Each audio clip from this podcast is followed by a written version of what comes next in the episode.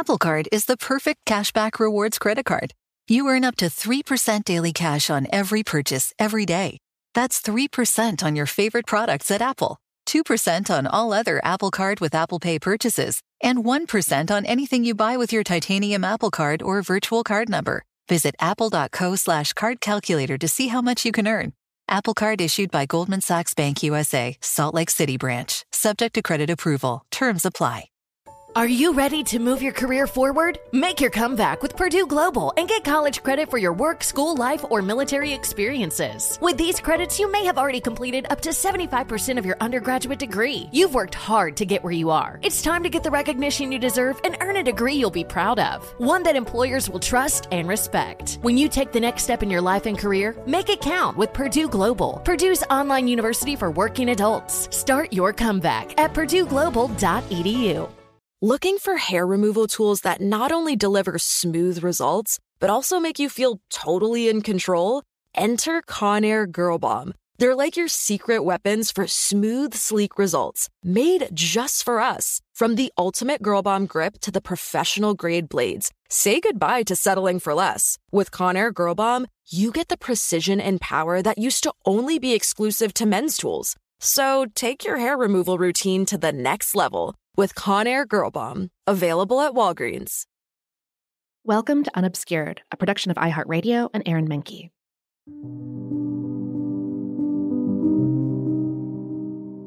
Daniel was sitting pretty. He was in South Manchester, Connecticut, in the well appointed home of Ward Cheney. All the little comforts around them were the benefits of the family's growing fortune from silk manufacturing. They'd patented a new machine for rolling silk just five years before, and now it was the money that was rolling right into their pockets. In August of 1852, the comforts Ward Cheney afforded because of the new machines would become set dressings for the turning point in Daniel Hume's career as a medium. Like other movers and shakers who invited their friends to private seances in their parlors, Ward brought a small group to his home to sit with Daniel. The Scottish teen didn't let them down. They started around a typical seance table, with the dust floating in the dim light that trickled in through the windows. The spirits started with Daniel's body. He fell into a shuddering trance. One of the men who published his account later in the London Quarterly Review said that a dramatic, powerful knocking followed, pounding the floor and then the walls. The table also started to spin, then to rise and fall. A violent creaking, like the cables of a ship in a storm, rose up in the room, and voices started to call out like they were shouting over a high wind. The table rose, then tipped, and finally capsized, crashing to the floor. They were eager to see more. Lifting Daniel, they retreated to a darker room and resumed their circle so that they could catch the dim flashes of light that Ward Cheney claimed the specters made in Daniel's presence. In the dark, one of the sitters could feel a cold, childlike hand press against his forehead. A pitter patter of tapping sounds skittered around the room. A feeling of certainty washed over Ward. It was the spirit of his dead daughter. Then, unexpectedly, something else happened to Daniel's body. He started to lift. Still trembling from foot to head, he rose up into the air. The group broke their circle and reached out for him, grabbing his hands and feet to pull him back down. Daniel was raised up from the floor three times, one man later said, and then lowered again to be examined. It was the first of Daniel's levitation seances. They would eventually become the hallmark of his career as a spiritualist medium. On the arms of the spirits, he rose above the criticism that was dragging down other mediums. This was not some popping leg bone or cracking knuckle. This wasn't a prank on an anxious mother or a caring neighbor. It was one thing for spirits to capsize a table, it was another to lift a living body off the ground. Daniel's attendant spirits and the news of their action swept him off to New York City and into high society. Now, get ready for a few names here, because Daniel could have gathered quite a collection for his autograph book. William Cullen Bryant hosted him on New York's Fifth Avenue. Bryant's friends strode through the doorway, and not just Horace Greeley, who was already there, but other intellectual lights of the nation. men like the writer James Fenimore Cooper and historian George Bancroft. In fact, Bancroft was so impressed, he was the one to next host a seance with Daniel. And he wasn't a newly rich silk merchant or even a well known poet. No, Bancroft had been Secretary of the Navy for President James Polk, then the Secretary of War, all before establishing the U.S. Naval Academy in 1845. When Bancroft was U.S. Minister to England for five years, William Cullen Bryant had visited him, a trip that had forged their friendship. With the claims floating in the air that the spirits of Benjamin Franklin and George Washington were suddenly speaking at seances, we can't be too surprised that someone like Bancroft was interested in what they had to say. Bancroft was a writer, though, and a famous one. His Histories of the United States was monumental. He started in 1834 and wrote nine more volumes over the next 40 years. Much of it was based on his personal correspondence with James Madison and his reading in Madison's private archives. Later, we'll talk more about what kind of place Bancroft imagined the United States was. For now, it's simply worth understanding that his writing made him the most popular and powerful historian of the 19th century. Bancroft's dinners brought other international stars to the table. Washington Irving visited in 1853. If you know the Headless Horseman or Rip Van Winkle, then you know Irving's work. But he also served as U.S. ambassador to Spain. When he came to Daniel's seance, he brought along the British writer William Makepeace Thackeray. The men peppered the medium with questions and laughed at the responses that were hammered out on the table. Even when Thackeray, who called spirit communication a dreary and foolish superstition, came around when the table began to spin.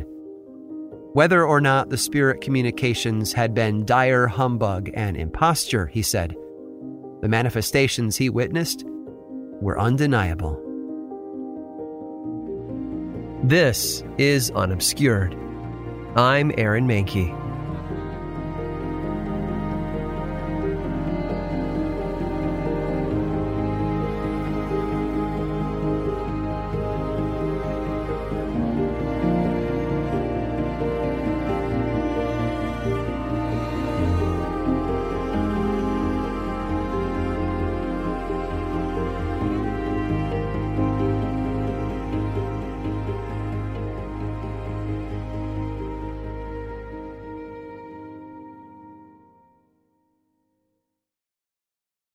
When Emma landed in New York, she got a very different view of the city, and the city took a different view of her.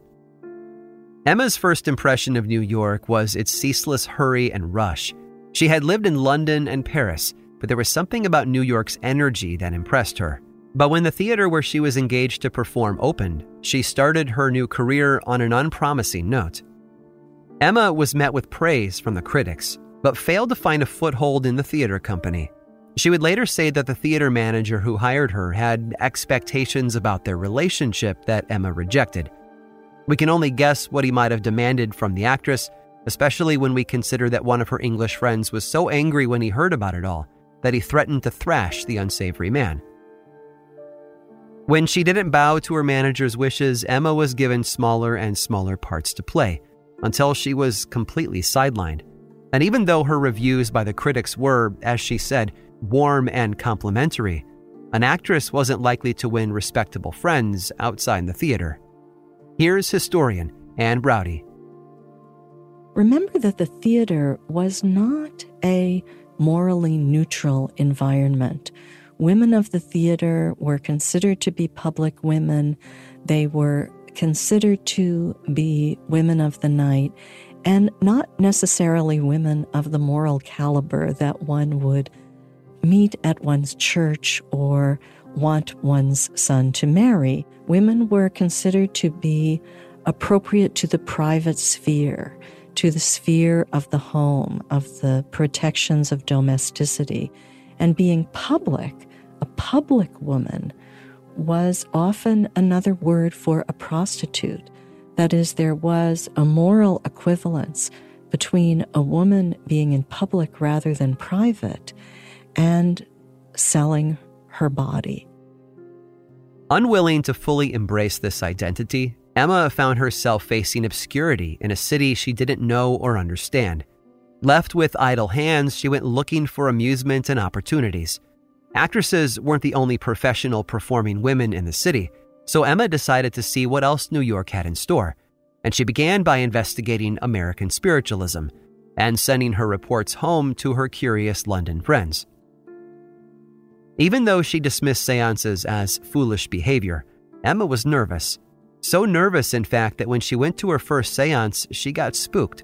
It seems that as the people around the table were questioning the spirit about the Bible and theology, the answers they received back were so irreverent and blasphemous that Emma bolted from the room before it was even over. She rushed down the stairs, out into the street, and back to her boarding house, thoroughly indignant and disgusted.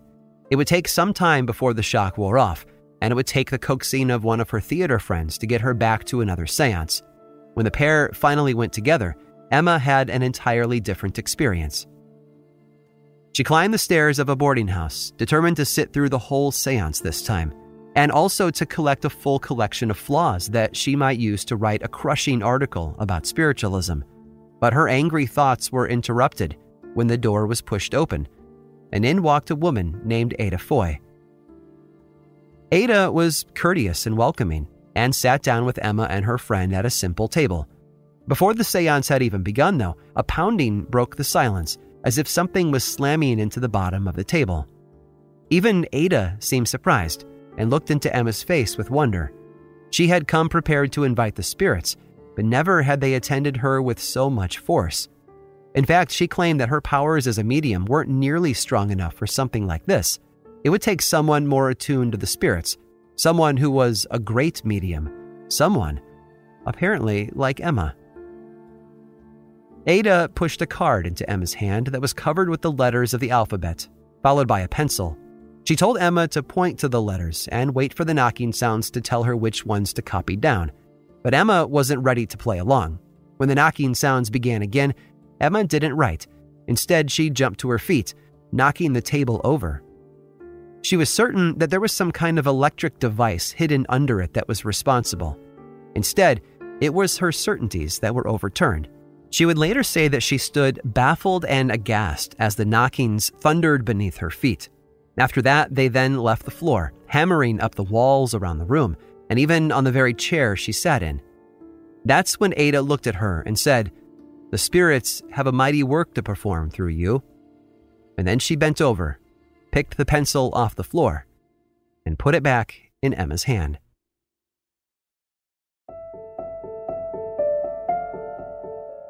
It wasn't just New York, of course. As spiritualism climbed the ladder of prestige in the Empire State and explored the back stairwells of its boarding houses, it also traveled south to the nation's capital. Kate and Maggie Fox made a journey to Washington, D.C. in 1853. There, they found curious spiritualists already waiting for them. In fact, they were welcomed into the home of the chief statistician for the U.S. Postal Service, who allowed them to hold seances with him right there. The capital was also home to followers of Scottish utopian manufacturer Robert Owen, and they welcomed spiritualism just as he did. Others who thought of themselves as radical free thinkers were among the most willing to give the new revelations a test drive. And of course, statesmen from Upper New York gave an ear to the message that was coming out of their region. In fact, one congressman who represented New York's 33rd district, Senator Nathaniel P. Tallmadge, had actually been a champion of spiritualism since his election in 1851.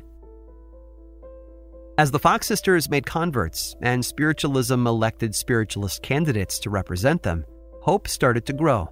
Perhaps everything the mediums and their friends were witnessing along the rivers in Ohio and around pianos in Rochester would finally be studied and understood, if only the right attention was given. Which is why, in April of 1854, Senator James Shields of Illinois brought a new petition before the United States Senate. It requested that the Senate turn the resources of the government toward investigating the strange powers at work around the seance table.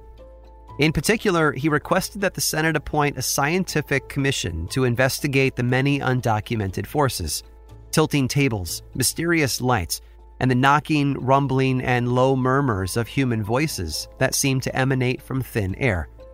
Here's author Nancy Stewart.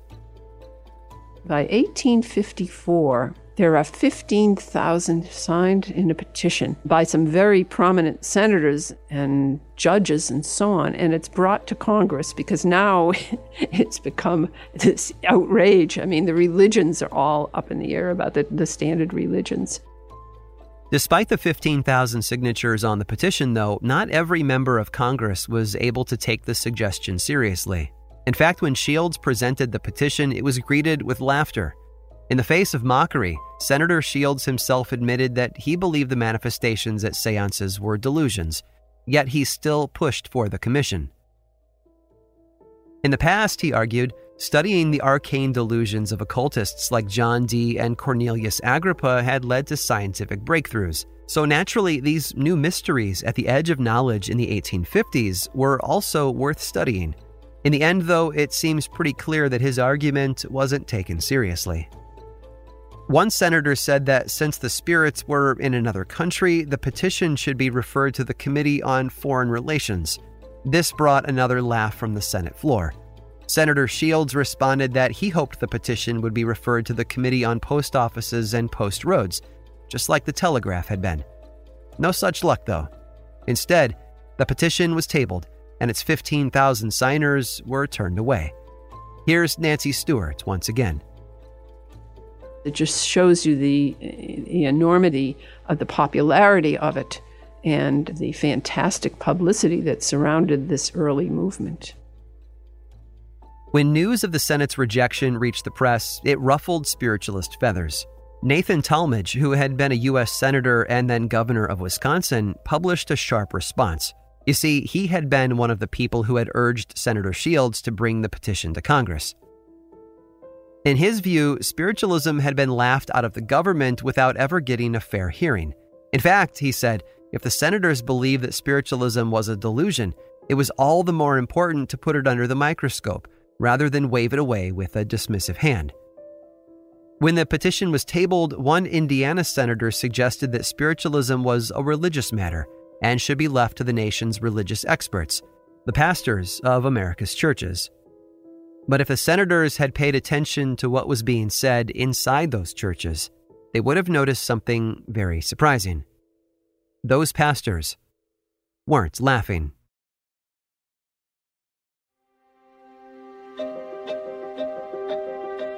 They were the nemesis of the pulpit. That was Oliver Wendell Holmes' assessment of it all. With the snap of a knee joint, he wrote, Kate and Maggie Fox had started a spiritual earthquake that ended with and I quote, such a crack of old beliefs that the roar of it is heard in all the ministers' studies in Christendom. When he was writing his article to defend spiritualism, Nathaniel Tallmadge estimated that support for spiritualism was much stronger than the 15,000 who had signed the petition. In fact, he guessed that in 1854, there were over 2 million spiritualists in the United States. Eliab Capron, the radical Quaker who had been the Fox sisters' first manager, included the same guess in his book the next year. Later on, Cora would write that spiritualists would claim no definite number. But both supporters and opponents agreed on one thing the movement was going gangbusters.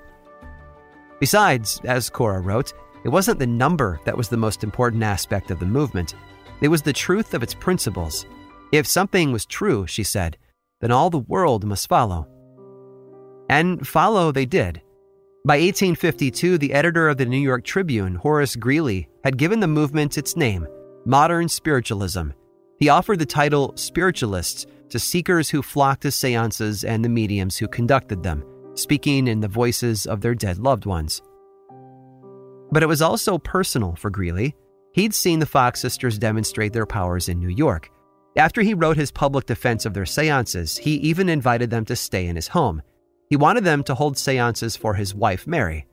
You see, Horace and Mary had recently lost their four year old son, Picky.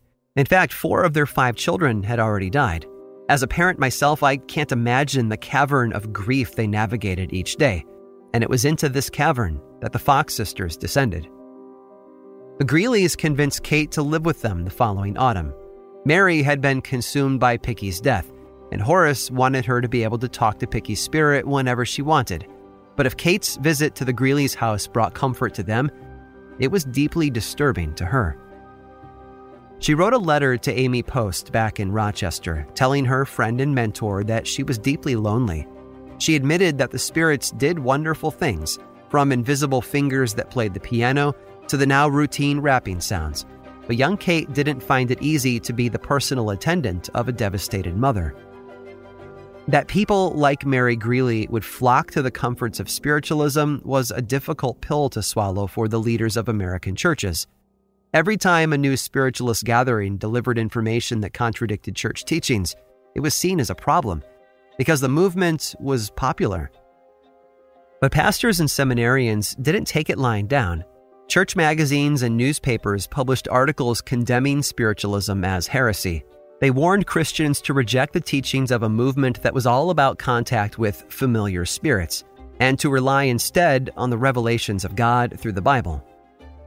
Throughout the 1850s, ministers published books with titles like The Infidelity of the Times as Connected with Rappings and Mesmerism, or Ancient Sorcery as Revived in Modern Spiritualism, and Spiritualism, a Satanic Delusion and a Sign of the Times. You get the point, I'm sure. And as we've mentioned before, there are clear reasons why church leaders would have seen spiritualism as a revival of ancient sorcery. Here's historian Emily Clark. By taking religious authority away from formal church structures and the traditional purveyors of religious authority, more or less white educated men, white educated um, in seminaries men, by taking religious authority away from these more formal structures and placing it in the bodies, the hands of mediums themselves, I mean, there were a lot churches really didn't like about spiritualism. They could see it as a dangerous threat. American Protestant churches of every stripe were in a tricky position in those decades. And not just the young denominations like the Methodists who were trying to grow into something respectable, like we talked about in the last episode. It was the fresh, vibrant energy of all those new denominations that had the older traditions feeling unstable. And no wonder. Their own domains were splintering as denominations divided and subdivided.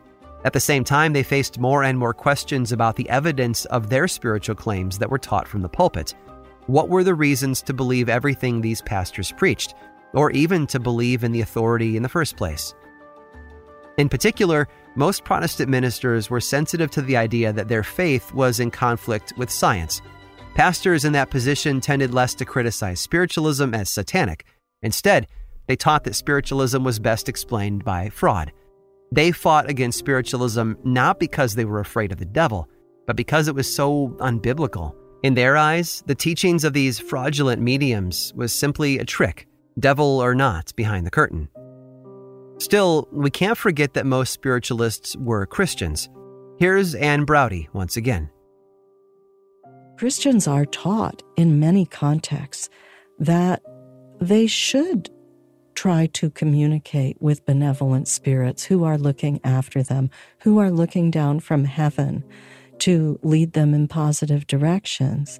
Whether their formal theological doctrines of their religions teach that or not, popular culture teaches that. So the ideas of spiritualism should not be so foreign to Christians. And in many cases, they're not. In many cases, people who are church members, um, even members of other religions, are also participating in communication with spirits, even though it formally contradicts the doctrines of their faith.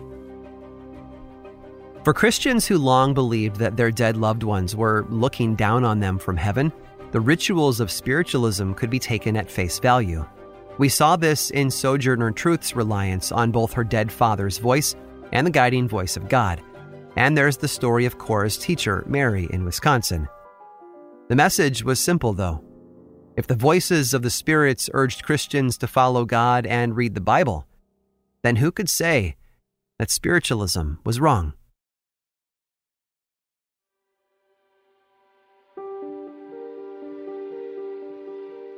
Andrew Jackson Davis had taken many beatings. They came from the pens and pulpits of American ministers. They also came from people he admired, like Emerson and Thoreau. Those in particular must have stung. But he had friends too. And when he was invited by admirers to leave New York City and move to Hartford, Connecticut, Andrew was only too happy to oblige. When he arrived, though, he opened the paper to find disparaging comments from America's most popular minister, Henry Ward Beecher. And as he walked to the cottage where he had been invited to live, he was greeted by more insults. A group of Sunday school boys had chalked vulgarities across the fence and gate. One source of comfort was his new friendship with Bronson Alcott. Bronson was a friend of Emerson and Thoreau, so there was a little of that atmosphere Andrew craved, even if it was only secondhand. Together, they swapped stories and discussed the various communes sprouting up in the Northeast. Bronson was convinced that Andrew's books were good for people. He thought the new spiritual visions would help his followers to sort out the old perplexities, as he called them, and the perverted teachings of former times. For Bronson, it wasn't that spiritualism twisted Christian teachings away from the truth, but rather that it corrected the contortions and errors that had built up in the church over time. With friends like this, Andrew felt he was ready to become more than just a trance healer and writer. He wanted to step out from behind the page, and he decided to start in his own backyard. In a series of public lectures, he blasted the teachings of Hartford's most prominent congregational minister. He was unsound in his teaching, Andrew said, insufficient in his thinking. His preaching wasn't as rational as spiritualism, which Andrew told his audiences was invulnerable and satisfying. And as Andrew made these pronouncements, he suggested that other spiritualists do the same. Soon enough, the circle in Hartford was regularly attacking the errors of the church. They even put out a public challenge to all the pastors in the city to join them in a public debate about spirituality. Sometimes it seems like the attacks on spiritualism from the churches was a symptom of their fear of something new. Sometimes, though, it's clear that spiritualists were the ones picking the fight. For Andrew Jackson Davis and the Hartford Spiritualists, this came to a head at the Bible Convention that they held in June of 1853. They invited reformers and spiritualists from around the region to come to Hartford and discuss the history and authority of the Bible. The abolitionist William Lloyd Garrison came down from Boston. Sojourner Truth made the trip as well, and they gathered a crowd. Notably, though, all the Hartford ministers and Christian scholars refused their invitations. One pastor made it known that he thought spiritualists were dishonest plagiarizers and that it was impossible to have a conversation with them. After all, they claim to have direct knowledge from the spirits. How could you possibly argue against anything they would say? No prominent ministers joined Andrew on stage, but they did send their congregations, and they didn't come in peace. It started with the heckling. Whenever spiritualist leaders took their place at the front of the room, they were met with taunts and shouting. Traitor, someone screamed at Andrew. Blasphemer. And their numbers were growing, too. So much hostility rippled through the crowd that the Hartford mayor had to call in the police to keep order. That seemed to hold things back until the final day of the convention, when the crowds outside the convention hall filled up the streets. Andrew Jackson Davis and William Lloyd Garrison found themselves trapped inside. The mayor was so scared of the potential violence that he declared the convention canceled.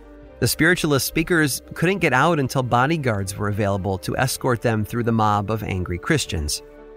To them, the links were clear between spiritualism and reform movements like abolition and women's rights, and it created the kind of disorder they expected from satanic rituals and atheist freethinkers. And there were consequences for some of these attendees. Here's historian Margaret Washington. William Lloyd Garrison's brother in law, as a matter of fact, for supporting it, lost the new job that he had and ultimately had to leave and take his whole family to Kansas. They were so ostracized. But that was a big deal, that Hartford Convention, because they were challenging the Bible.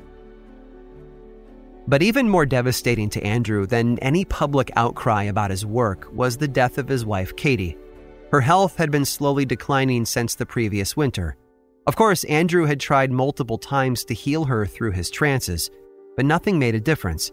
He even called upon the spirit of the ancient physician Galen, but that failed too. When William Lloyd Garrison stayed with them during the Bible convention, he saw Katie's pallid features and began to wonder how sick she really was. After the scare of the convention, Andrew and Katie moved to the Massachusetts coast. hoping the sea air would be a better therapy than the winds blowing off the spirit world. But she continued to get worse. Finally, her crushing symptoms forced Andrew to agree to bring Katie to a doctor. But by then, it was too late. Katie died a short while later, in November of 1853. Andrew worked through his grief by loudly proclaiming to others that he had seen her spirit greeted by relatives in the afterlife. Then he took to the road, where he tried to outrun his loss among new, more sympathetic crowds. The power of Andrew's trances had failed to heal his wife, but he was still convinced it could remake the nation. Despite the fury he had faced, he held on to hope in something that others felt was out of reach harmony.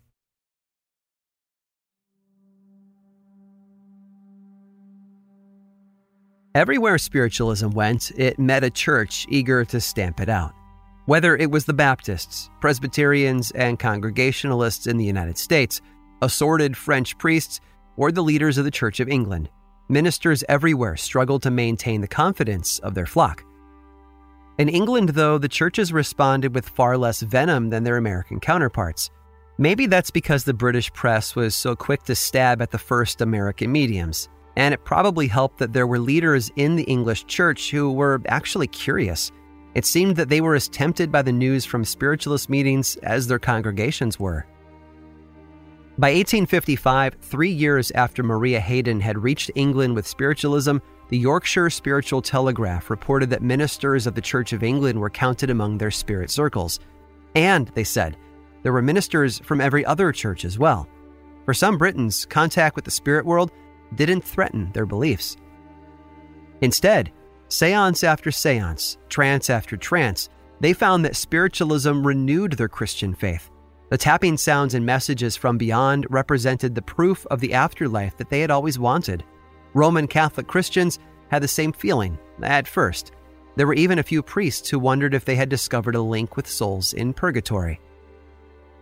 One priest in Paris even published a pamphlet declaring that this was a sign that the age of miracles hadn't ended. With that in mind, the Archbishop of Paris gave him permission to try out some experiments, and he got some results. Spirits spoke to him through tapping and knocking. Tables spun at his request, and this kept happening even after he poured holy water on the table or laid a crucifix on it and said the name of Christ. To him, this was a clear sign that whatever forces were answering in seances they weren't demons, as some priests feared. Spiritualism was popular in Italy, too. It popped up in Venice, Milan, and Turin, but Italian priests believed it was a toxic stew of blasphemies and absurdities. A few years later, Pope Pius IX weighed in, writing a letter about the abuses of mesmerism. His memorandum was circulated to the bishops and inquisitors all over the papal states. Spiritualism was to be crushed. That was the official stance of the church.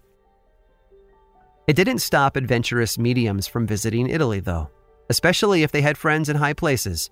Our favorite traveler, Daniel Home, held seances in Florence, Naples, and Rome during the 1850s, slipping through with his network of high profile supporters.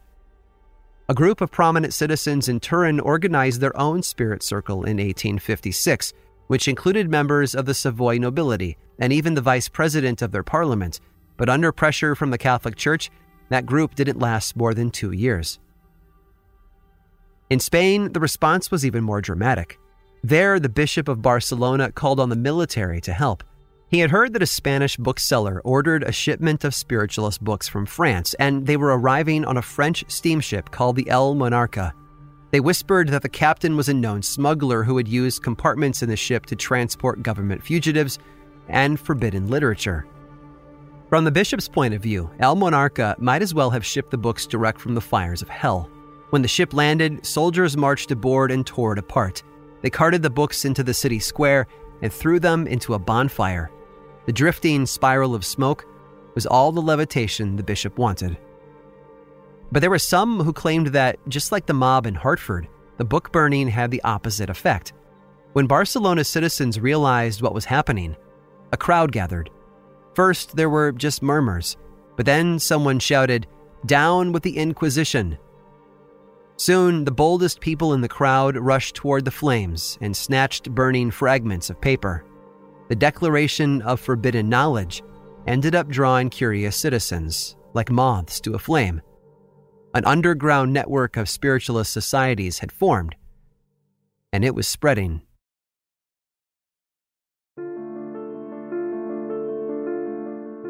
While Kate Fox had experienced misadventure at the Greeleys, Maggie found herself in much more dangerous waters. Maggie's reputation had grown alongside the national acclaim of her sisters, of course. They were all in demand. When Leah saw opportunities to spread their net wider by splitting the sisters up, it just made sense. So when Maggie received an invitation to visit family friends in Troy, New York, and to hold seances there, she accepted. Her family expected only friendly faces to be waiting for her in Troy, so they sent her alone. When she arrived, she was greeted by a friend, but on their way into town, they realized that some people in Troy wanted to give Maggie a Hartford welcome. You see, they'd arrived at the dock for the Hudson River Ferry, but what they found was a group of men who didn't look very friendly, so Maggie's carriage was instead guided up the riverside and across the Troy Bridge. When the carriage turned to take the road, though, the men followed at a distance. That's when they went from sinister to downright threatening. Fortunately, Maggie's friends were quick enough to avoid the bridge, opting to drive on to an even farther crossing, but the group of men kept up. Their plan, whatever it had been, had failed, and now they were angry. They closed in on Maggie's carriage just as she and her friend neared the house where she would be staying. The final stretch must have been a mad dash, too, but Maggie was able to rush inside and bolt the door before the mob reached her. Frustrated again, they surrounded the house and tried to break down the door. When that failed, they sent rocks crashing through the windows. After that, gunfire began, and the whole family had to cower out of sight until dark. Under the cover of darkness, the family rushed a panic telegram to the Fox family, telling them that Maggie was in danger. Assassins had laid a plot to destroy her, it said, and they were back the next morning. Again, they tried to break into the house, but failed. Over the next few days, Maggie stayed bunkered in the house, while threatening men were almost always seen nearby. When Leah received the message, she rushed to catch the next train to Troy. She arrived to find the house where Maggie was staying besieged by a crowd. In disguise and surrounded by friends, Leah was able to make it through the blockade, but only when one of those friends brandished a pistol to clear the path. On their way through, they overheard the charges the group was certain that the girls were practicing witchcraft. Just like so many other times and places, it was an accusation that worked like a charm. The men were determined that no witchcraft would come into their town, and they decided to oppose it with violence. Once she was inside, Leah found Maggie so overcome by fear that she was sobbing on the floor and vomiting. That night, Leah was able to spirit Maggie away in the dark, leaving Troy to return to Rochester.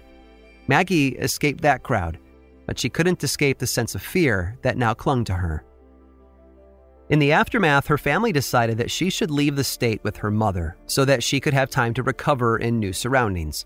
In search of a place where Maggie would be surrounded by friends, they took up an invitation from the spiritualist community in Philadelphia. When Maggie arrived there, she was still shaken. Barely 20 years old, she'd been traveling and giving seances for years under the direction of her older sister but she was ready to turn a page in her story, to start a whole new chapter.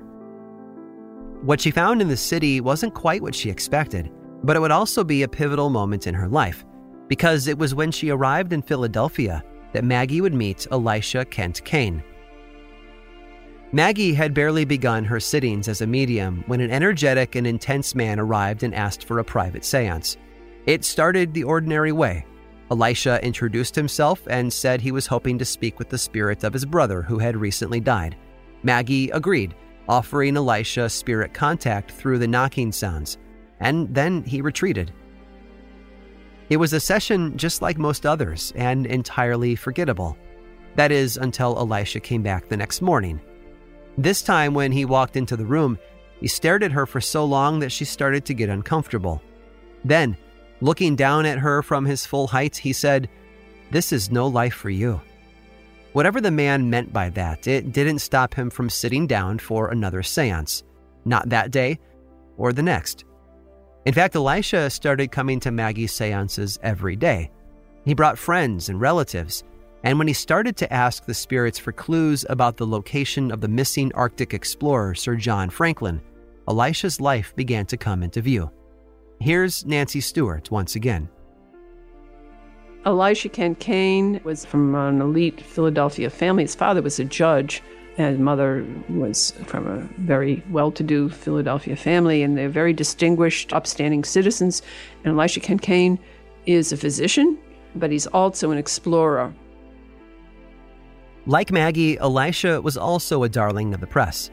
For years, it had been his obsession to find John Franklin's lost expedition. Now he thought the spirits might be able to help. But it quickly became clear that he had a new obsession when his daily visits to Maggie's seances became several visits each day. In return, Maggie began to notice things about Elisha that she liked an understated personal style and a tendency to help others. He was kind, and in Maggie's world, that meant a lot. By the time Elisha became friends with her mother, Maggie was smitten. The three of them would spend hours together, until, that is, Elisha's work took him out of town. He had lectures of his own to give in Boston, New York, and Washington. Elisha spoke on scientific subjects and raised money for his next Arctic expedition. But Maggie and Elisha didn't allow the distance to keep them apart. They sent each other a flurry of letters. To Maggie, for whom so much of life had been consumed with death and caught up in the teeth of a hotly contested movement, Elisha offered entry into a prestigious Philadelphia family and a love unburdened by the schemes of the less honorable. In fact, as they grew closer to each other, Elisha became less and less convinced that spiritualism was even real. Soon, he was urging Maggie to give it all up. It wasn't just because he didn't believe in it, though. It was also because he had decided that he wanted the two of them to get married. But he knew that if his wealthy Christian family was going to accept Maggie into their fold, some things would have to change.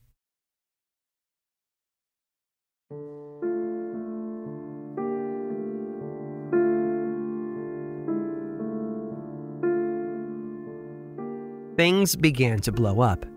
Maggie was under pressure to throw away the life her family had created in spiritualism. Leah was furious that her sister might shatter everything they've built for a potential future with Elisha. So the Fox family started to interfere with their relationship. Once Maggie was back on the road, traveling from city to city to give seances, she was more desperate than ever to make every day with Elisha count. They constantly worked to make their paths cross. Once, when Elisha arrived in New York to find that Maggie was in the city, he rushed to the house where she was staying, but it was Kate and Mrs. Fox who met him at the door. They told him that he was misinformed. Maggie wasn't there. He was devastated later when he got a letter from Maggie telling him that she had spent a miserable day waiting for him, and as far as she knew, he never came. For years, Maggie had followed Leah from town to town and show to show. The family's decisions and instructions had brought her into a life that was now narrowly confining as the room where she had been locked up in Troy. With the Troy gunshots still echoing in her ears, she was now determined to leave the family behind. She and Elisha plotted their escape. First, they knew that Maggie had to be educated. Elisha made arrangements to pay for her schooling, and then he took on the second, bigger task. Leah had to be pacified. All it took in the end was monthly payments to her, and the family's objections just sort of faded away. With arrangements made, it seemed like there was smooth sailing ahead, but there was trouble yet to come. Elisha had finally gathered enough money for his next journey into the Arctic. His book, telling the story of his first expedition, was published to great celebration. People with deep pockets had lined up to invest in his new ship and all the supplies that he would need to brave the ice again.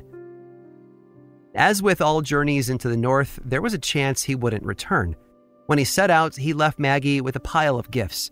They were hints of the upper class life she could look forward to, from lace undersleeves and handkerchiefs to the central gift that came with Elisha's promise a diamond ring set in black enamel.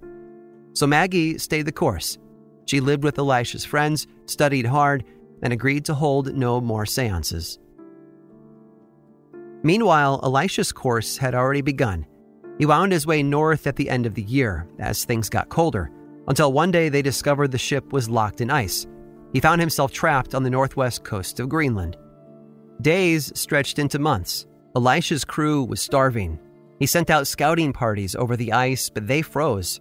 Little by little, his men were dying. And they began to see strange things in the drifting snow. Glowing hands floated over the ship.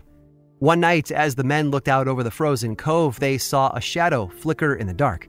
When they moved out to investigate, they found nothing, not even a footprint. Elisha tried to chase away their fears, but there was no reasoning with the crew. They believed that they had seen a wraith. Trapped among the grinding ice, Elisha felt his hope begin to dwindle. He knew that if he was ever going to lay his eyes on Maggie again, something miraculous would need to happen. But his time, it seems, was running out. That's it for this week's episode of Unobscured. Stick around after this short sponsor break for a preview of what's in store for next week. Apple Card is the perfect cashback rewards credit card. You earn up to 3% daily cash on every purchase every day. That's 3% on your favorite products at Apple, 2% on all other Apple Card with Apple Pay purchases, and 1% on anything you buy with your titanium Apple Card or virtual card number. Visit apple.co slash card calculator to see how much you can earn.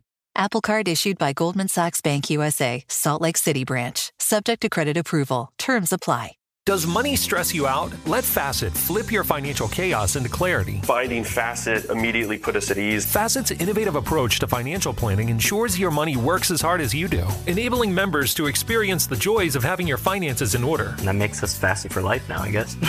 Visit Facet.com, F A C E T.com to learn more. This ad is sponsored by Facet. Facet Wealth is an SEC registered investment advisor. This is not an offer to buy or sell securities, nor is it investment, legal, or tax advice. These testimonials are from current Facet members who are not compensated. All opinions are their own and not a guarantee of a similar outcome. Witness the dawning of a new era in automotive luxury with a reveal unlike any other as Infiniti presents a new chapter in luxury, the premiere of the all new 2025 Infiniti QX80. Join us March 20th live from the edge at Hudson Yards in New York City, featuring an unforgettable performance by Grammy and Academy Award winning singer, songwriter, and composer, Jon Batiste. The all new Infiniti QX80 is unlike any luxury SUV you've ever seen. Smart enough to anticipate your needs, even before you do. Every line, curve, and detail was thoughtfully crafted so everything for every passenger feels just right. Don't miss it. Mark your calendars and be the first to see it March 20th at 7 p.m. Eastern, only on iHeartRadio's YouTube channel. Save the date at new-QX80.com. 2025 QX80 coming this summer. Next time on Unobscured. They had hoped the warmer climate might save him, but the journey to Havana turned out to be more deadly than his trip to the Arctic. After he suffered a stroke at sea, it seemed the only thing Elisha's family had truly managed to shield him from was Maggie's loving words. One of the last things he ever wrote was utterly gut wrenching. It was an urgent plea for his wife to write him something anything. A second stroke sent him on his final journey.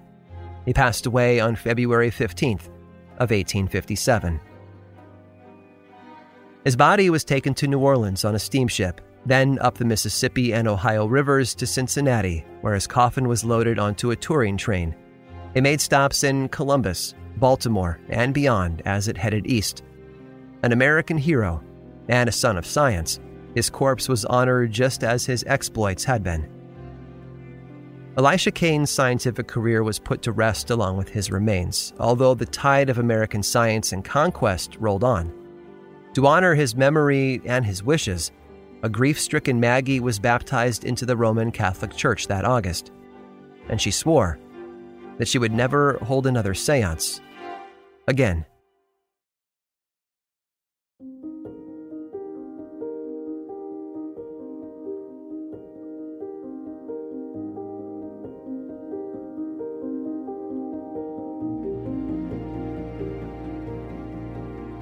Unobscured was created by me, Aaron Mahnke, and produced by Matt Frederick, Alex Williams, and Josh Thane in partnership with iHeartRadio. Research and writing for this season is all the work of my right hand man, Carl Nellis, and the brilliant Chad Lawson composed the brand new soundtrack. Learn more about our contributing historians, source material, and links to our other shows over at historyunobscured.com. And until next time, thanks for listening.